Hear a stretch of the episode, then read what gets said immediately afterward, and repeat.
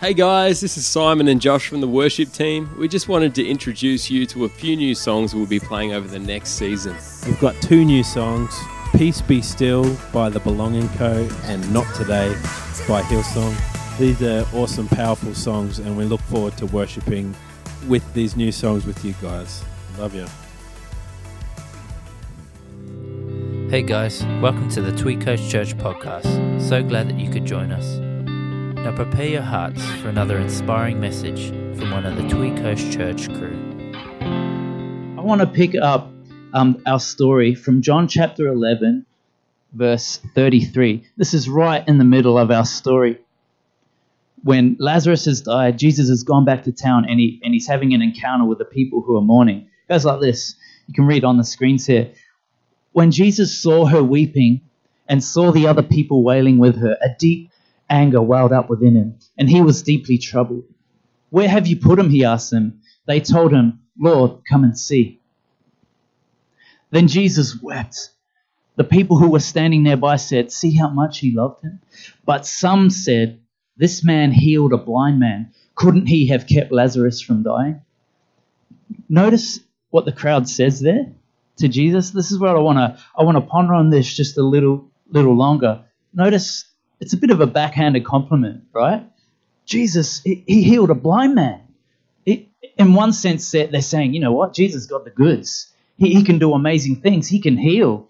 And then in the next sentence, in the next sentence there, couldn't he have kept Lazarus from dying? It, you notice their, their tone changes.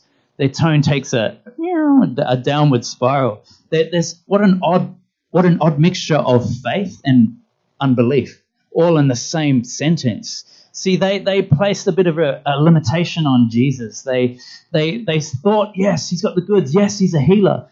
But not in their wildest dreams did they think he could raise Lazarus back to life. See, their minds didn't even go there. They, they had limitations on who Jesus was. You know what? They thought that Jesus was a so far Savior. They thought he was a so far Savior. If you're taking notes this morning, that's the title of my message A So Far Savior. So far Savior. Cool. I want to introduce you guys to a special member of my family. Uh, this is him here. I thought I'd get a better response than that. Any dog lovers out there? oh, if you met Duke, you probably wouldn't cheer.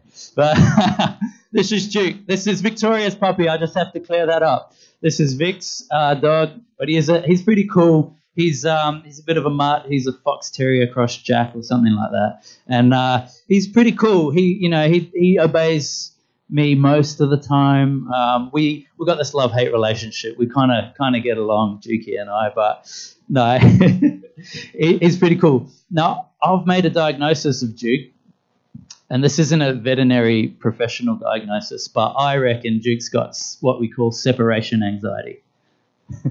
separation anxiety, right? So he can't stand to be more than 10 meters away from, from Vic.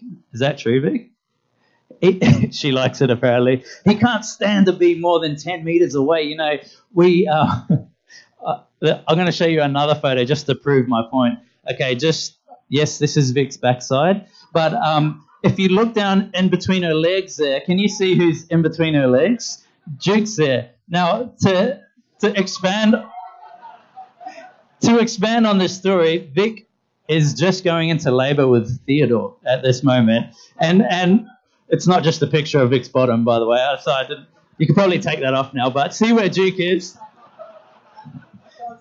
you can't see Duke. He's so he's tucked in between her legs. He just couldn't be apart from Vic. He was like, oh, I got to get in on this. So Duke, he's just got separation anxiety, right? He can't stand to be more than 10 meters away. Uh, we take him down to the beach. We take him on the lead like good dog owners and uh, pick up his doo doo after him. And um, we take him down on the beach and we let him off. And he'll, he'll go for a little run. He'll sniff the water. He'll uh, run up onto the dunes and find himself a stick. But guaranteed, probably within in at least a minute, he'll be back under our feet again. He's he just uh, it's an odd instinct that he's got within him that he's like, where's where's my pack gone? Where's my pack? Oh, there's the grumpy guy that always growls me. There's the one that gives me all the cuddles, and there's Teddy who I eat all his food. But he, he just needs to be with his pack. He, he only, little, little does Duke know that he, when he's off the lead, he could go running up the beach 100 meters. Would, he could go running into the bush. He could go check out all the other dogs. But no, he, he's got this instinct within him that keeps him within 10 meters of, of us. It's kind of cool. He doesn't run away, but it's kind of annoying too. But uh, Dukey, see, see, see the crowd. They placed an expectation, a limitation on Jesus. They thought he could only go so far. See, they they didn't realize he could go far beyond. Just like like my dog Dukey, he didn't realize he could go far beyond that little 10 meter perimeter that he puts on himself. The crowd was the same. They placed this limitation on Jesus. But can I be can, thank you. Can I be honest with you this morning? I identify with the crowd. I, I identify with the crowd. You know, if, if I was there and, and, you know, Lazarus died, I'd probably have done the same. You know, a dead thing, you, you bury it, you put it in the tomb, and, and, and you have a funeral. And when I, I, I think I would have done that. I think I identify with the crowd. See, there's things been in, in, my life that I've thought, you know what, that thing's dead. You know what, that, that dream, that, that preferred future that I had, it's just not happening. That thing is dead. So I'll, what I'll do is I'll wrap it up in grave clothes, put it in the tomb, roll it over, done. I'm done with that. See, see, I, I can identify with the crowd. What, what's in your tomb this morning? What things, what things have you have written off as dead? What hopes, what dreams, what expectations have you thought? You know what? This just is not happening. I'm burying that thing. It's dead we can identify with the crowd, hey? A so far Savior. What's in your tomb? Let's look back at our story now in John chapter 11. I want to look at how Jesus responds to this news. He, he does something quite incredible here. So the sisters sent word to Jesus Lord, the one you love is sick. This is right at the beginning of the story. When he heard this, Jesus said, This sickness will not end in death. No, it is for God's glory, so that God's Son may be glorified through it. If we pause there, it must have been a pretty serious sickness, right? You don't send a message two towns across if Lazarus had a little cough cough, little he had a little cold or he had a bout of gastro, you know. You don't send imagine that the messenger rocks up, Hey Jesus, I got bad news, man. Lazarus, he's he, it's ugly. He's got gastro. Yeah, both ends. It's it's horrible. It's horrible. Just you wouldn't do that. You wouldn't do that. No, it must have been pretty serious sickness. But see Jesus' response. He, he doesn't respond with uh, urgency, really. He's like, no, this sickness won't end in death. You know, this is an opportunity for God's glory. Let's read on. Uh, verse 6 there. Now, Jesus loved Martha and her sister and Lazarus. So when he heard that Lazarus was sick, he stayed where he was two more days. Is that a bit confusing to you guys? If you loved someone and they were seriously sick, would you stay where you were two more days? Would you stay two towns away, or would you would you go and visit them? It's, it's a bit of an odd response if you if you ask me. Let's just just bank that thought. So and it goes on. After they had stayed there two more days, and then he said to his disciples, Let us go back to Judea. If we skip down to verse 11 now, after he had said this, he went on to tell them, Our friend Lazarus has fallen asleep, but I'm going there to wake him up. His disciples replied, Lord, if he sleeps, he will get better.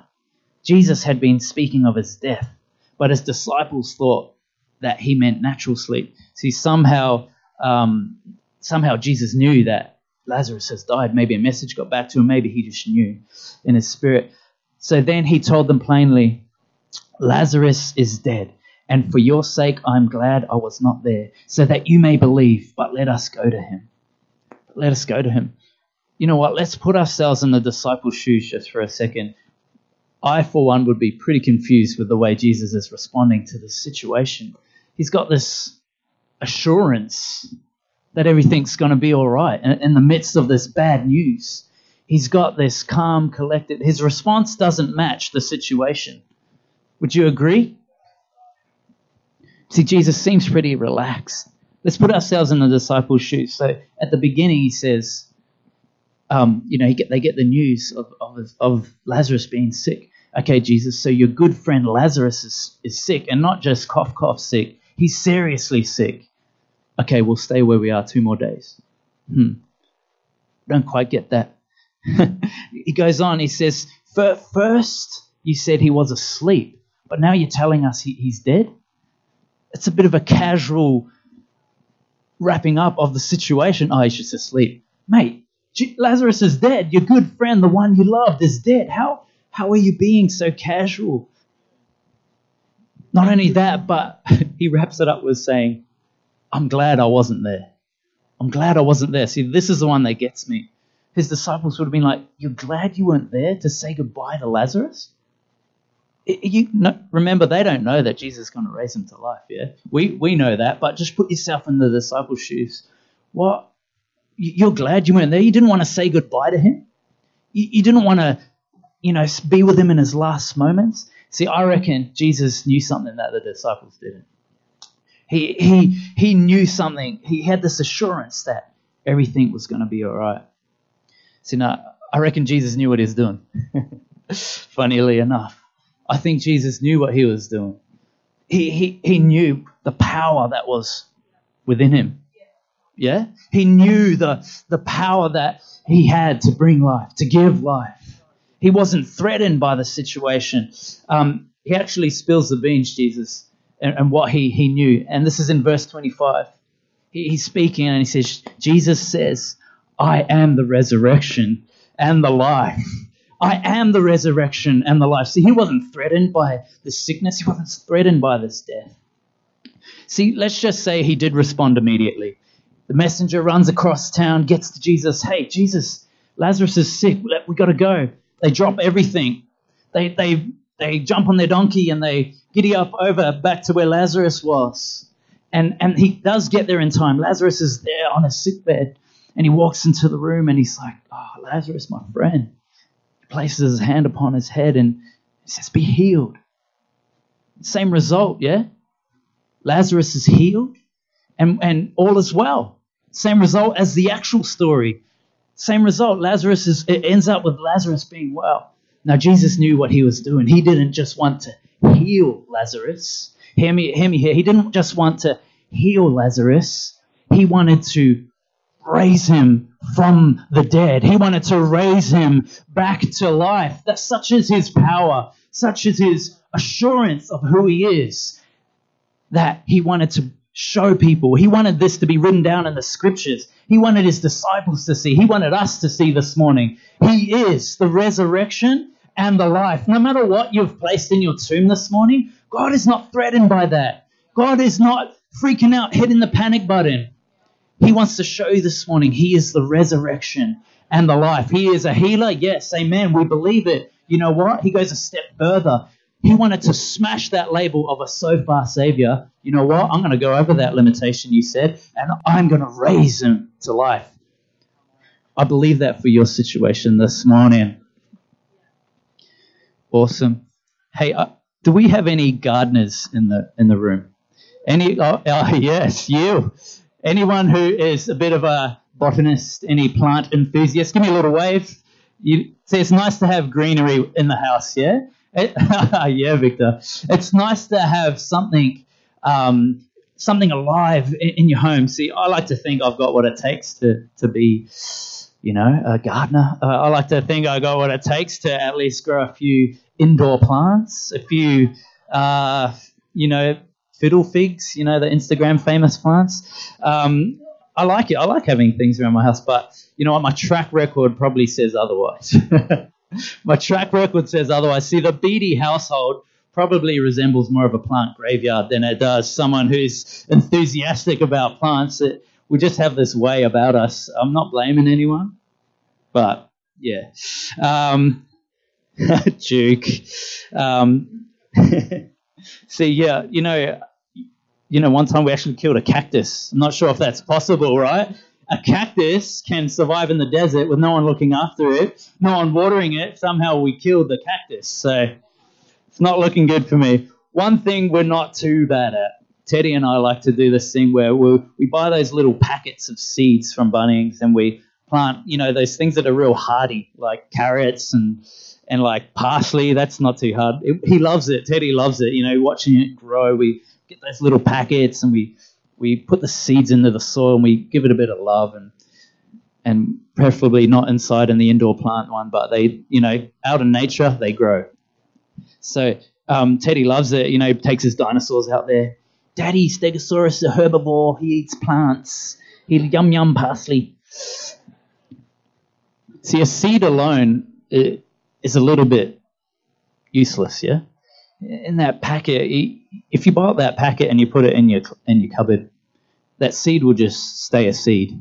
It, it is sort of it's reached as much as it as far as it can go, unless you take you rip that little packet open, you you pour them into a little hole in, in your dirt, and you give it some life. You give it some life, uh, put it into a life giving environment. You know, a bit of dirt, a bit of water, um, and, you know, a bit of sun, a bit of love. That thing begins to realize its potential. It begins to grow. I love that imagery. A tiny seed. Imagine those redwood forests in Canada. A Tiny seed. Put it into a life giving environment. Up, up, up it goes. It, it grows. It, it, it flourishes into all that it is, is meant to be unless it's given a life give uh, unless it's put in a life-giving environment you know it, it, it's a bit obsolete it's a bit useless. See where we see a dead thing you know you know those things we see in our life that we just bury. We, we put them away they're, they're dead those you know that, that that hope that you've had it's just not coming and you, you bury it. God doesn't see a dead thing buried. God sees a seed that is planted. God sees a seed that is planted, and it's just awaiting. It's just awaiting a life giving environment. It's just awaiting a life giving environment, yeah? So Jesus, he, he goes, he, he, declares something incredible here in John 10 10. You know the scripture. The thief comes only to steal and to kill and destroy. I, Jesus, I've come that they may have life and have it to the full. Have it to the full. You know what? Your dead thing, buried, God sees it as a seed which is planted. He sees it awaiting his life. Not only, it's not an ambiguous thing. He, he come, his heart, his intent, his heart is for us. His heart is to see that, that thing buried realize its potential, come back to life. He is the life and the resurrection. Not, he doesn't leave it there. He says, I want to give you that life. I want to give you that life. He wants to bring those hopes, those dreams, those things we just write off.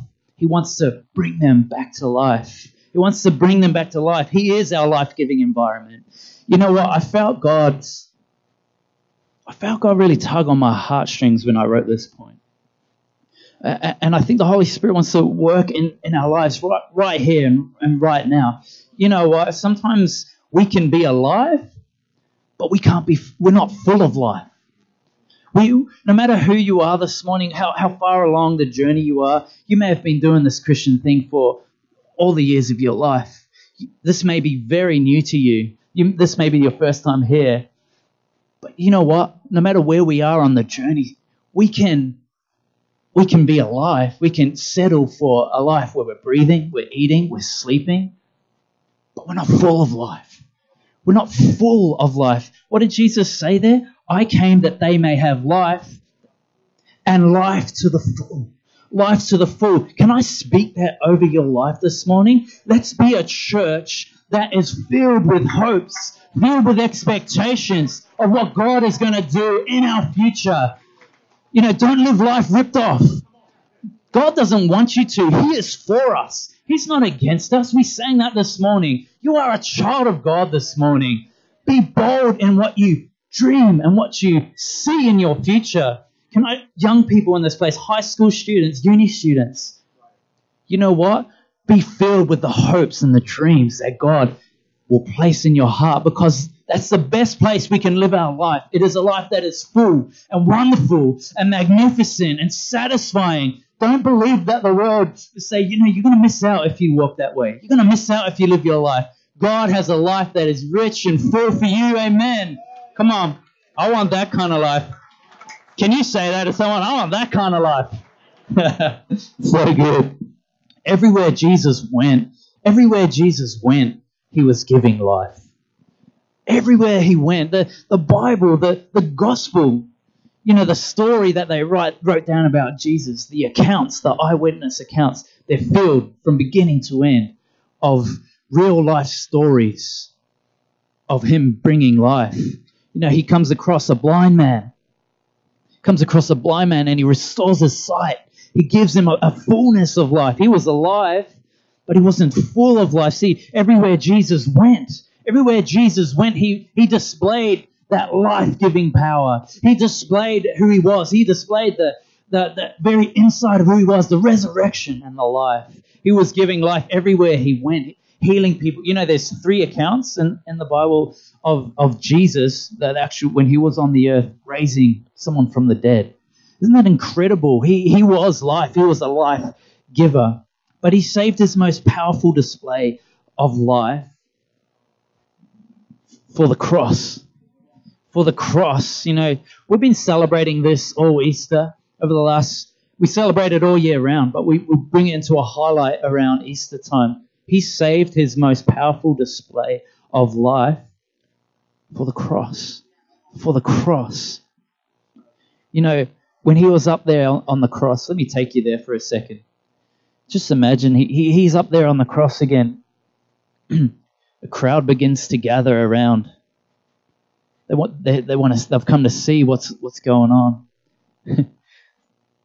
the crowd begins to say stuff to Jesus. And it sounds very similar to something we've heard. They, they look at him and, and they, they say, This man, this, this Jesus, he saved other people. He, he saved others. You know, they had heard the story of Lazarus. They had heard the story of the blind man being healed. He, he could save others. Surely he can save himself. Does that sound familiar to you? The crowd's back at it again. Surely you'd think that they'd learnt their lesson. They thought Jesus up on the cross, that's as far as the story went. They, they, they couldn't see past it again. They, they, here they were trying to label Jesus again. He's a so far Savior. He, he can only go so far. See the mixture of faith and unbelief again. Yes, he could save people, he could save others. Look at him now. He, he can't even save himself. Jesus saved his greatest display of life for the cross. That's what happens after that. He, he, he dies. His greatest display of life, and he's on the cross and he, and he dies.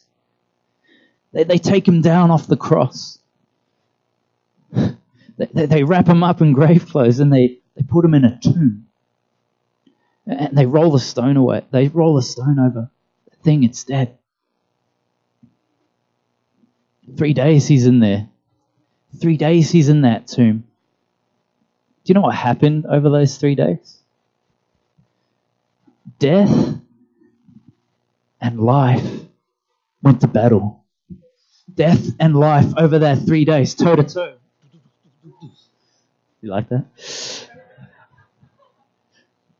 Three days they were they, they just went toe to toe they didn't hold anything back. See death came for lazarus. He tried to grip lazarus. He he tried to swallow him. But when life rocked up on the scene he fled. Death fled. He ran away from lazarus. He, he couldn't stand to be in the presence of the resurrection and the life. See but it was different this time. It was different this time. Why? Because life came for death Life came for death. He's like, you know what? I got your ticket, mate. I'm coming for you. They go toe to toe. And after three days, guess what? We know the story. Life wins. Life wins. He goes toe to toe with death. Boom, uppercut. You're gone, death. You are down. He, he raised, Jesus is raised to life again. He's raised to life. Life wins. He's like, Death, where's your sting? Death, where, where's your power? Where, where's your punch gone? He, he defeated death on the cross. That was his greatest display of life. Was on the cross. I think it's, yeah, give him a, give him a clap of praise. Do you know what? Jesus, Jesus knew. Jesus knew the seasons of life we would walk through. He, he knew there would be seasons where it feels like we're back in the tomb. He, he knew there would be times in our life where, you know, we may have seen things come back to life, but new things have died. New things have been placed in that tomb. He knew that we would walk through the tomb season. Can I call it that? The tomb season. He knew that in our future that's what was ahead for us. And he's not a one hit wonder. Jesus is not a one hit wonder. He didn't just do it for Lazarus, he just do it for the blind man. He didn't just do it in his day and age and then fade off into obscurity over, over 2,000 years. He's not just a historical figure. Jesus is not a one hit wonder. He defeated death for you this morning. He defeated death for the tomb season that you're in this morning. He defeated death for those things that are buried to come back to life this morning. He knew that's what we needed. He knew that death needed to be dealt a little psh, and he wanted to bring, he wanted to defeat life and he wanted to bring things back to life. He is the life and the resurrection. He is the giver of life. You know what that makes him when he defeated death? That makes him the champion.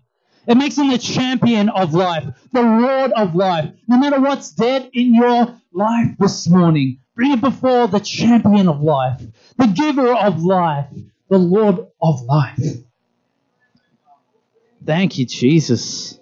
Thank you, Jesus. Thanks for listening to today's podcast. We pray that you are touched by God's word. If you would like to know more about Tweed Coast Church, please visit tweedcoastchurch.com.au